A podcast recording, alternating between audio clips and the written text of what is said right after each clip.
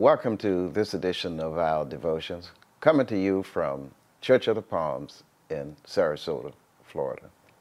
My name is Melvin Christian. I'm one of the uh, visitation pastors here at the church. Let us prepare for God's Word by listening to a musical selection.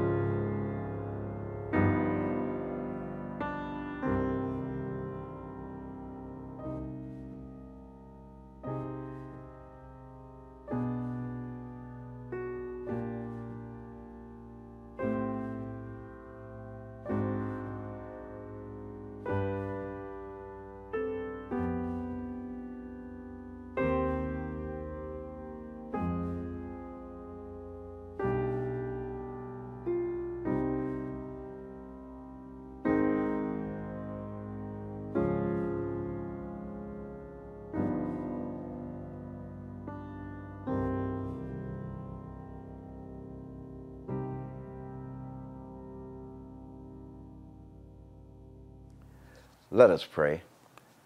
Father, thank you for the opportunity to present your word today. I pray that everything I say will be acceptable in your sight, O Lord, my strength and my Redeemer. Our gospel reading today comes from the book of Mark, chapter 8, verses 11 through 13. And it reads as follows. The Pharisees came and began to argue with him, asking him for a sign from heaven to test him. And he sighed deeply in his spirit and said, Why does this generation ask for a sign? Truly I tell you, no sign will be given to this generation. And he left them, and getting into the boat again, he went across to the other side. This is the word of the Lord. Thanks be to God. When I was in elementary school, a magician used to come by every year around Halloween.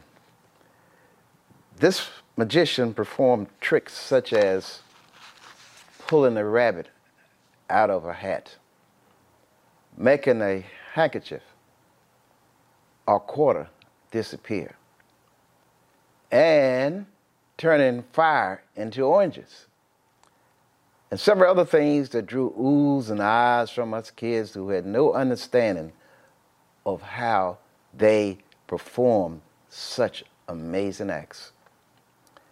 By the time I reached the sixth grade, uh, these magical tricks were not as exciting as they were a few grades earlier. By that time, some of us, especially those of us who had older siblings who could tell us the secrets behind the tricks, understood how the tricks were formulated to create an illusion of reality. In Acts chapter 8, verses 9 through 24, there is a story of a man by the name of Simon who wandered the streets of Samaria, amazing people by his magic. The Bible calls him a sorcerer or magician. The magic that Simon used was illusions and tricks. So there was nothing special about it. The people of Samaria considered Simon to be a great man. And some said of his magic, This man is the great power of God. However, when Philip came to Samaria, that all changed. Simon had been a man who could pull cheap tricks enough to fool and amuse the people, but there were some things he could not do. Simon could not perform miracles. However, Philip had the miraculous power to heal the sick. He had real power from God. People could tell the difference between what was real and what was fake. And soon, even Simon, the sorcerer, became a Christian. Our text opened with Jesus having an encounter with the Pharisees. And the Pharisees came forth and began to question Jesus, seeking a sign from heaven. Jesus was frustrated by their question. The Bible says, and he sighed deeply in his spirit and said, Why does this generation ask for a sign?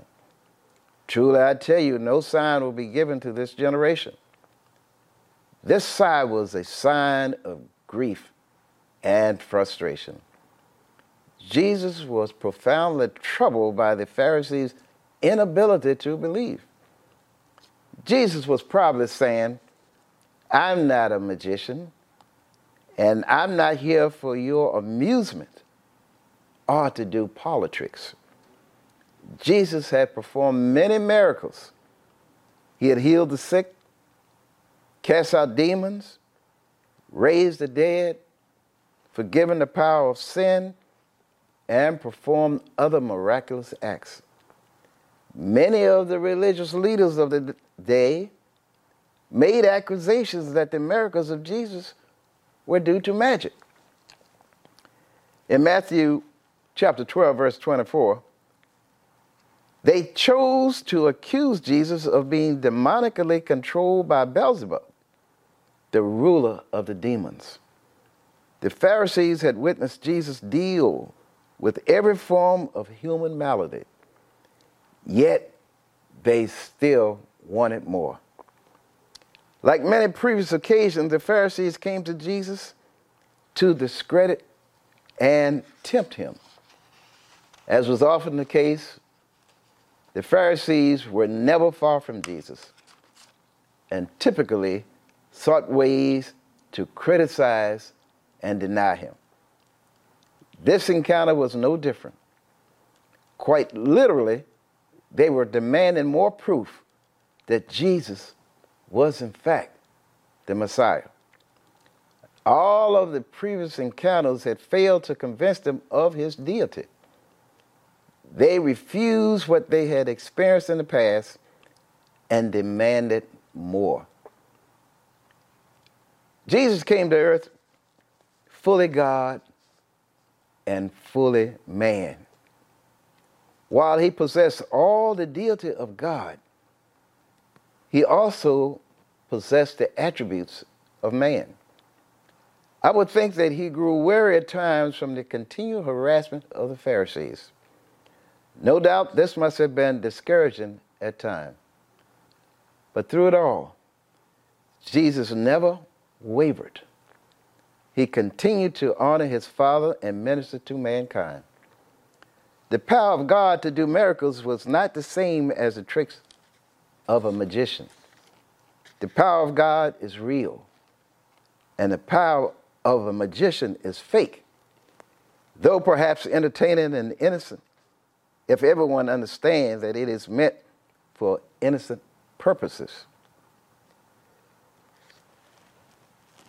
C.S. Lewis states in his book Miracles that a Christian must not only accept but rejoice in miracles as a testimony of the unique personal involvement of God in creation.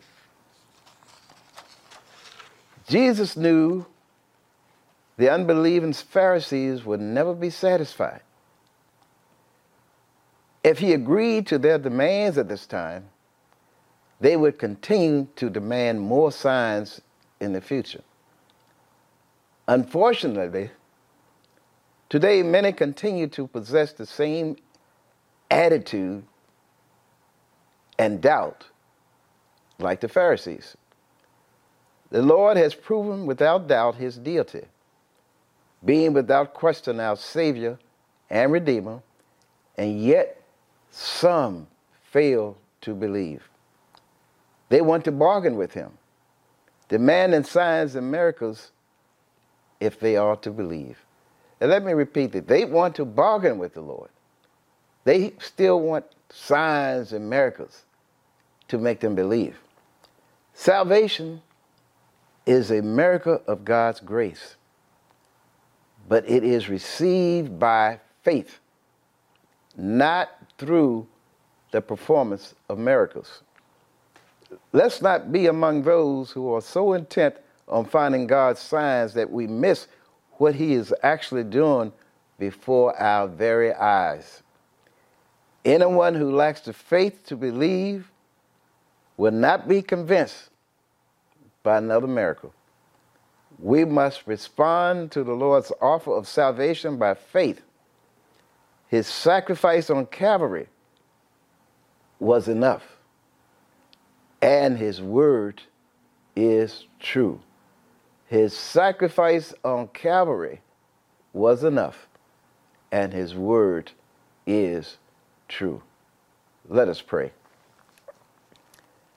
Thank you for your grace and mercy, dear Father. Help us to realize the deity of Jesus and to understand that he has everything to do with the miracles that surround us every day. We pray in the name of Jesus. Amen.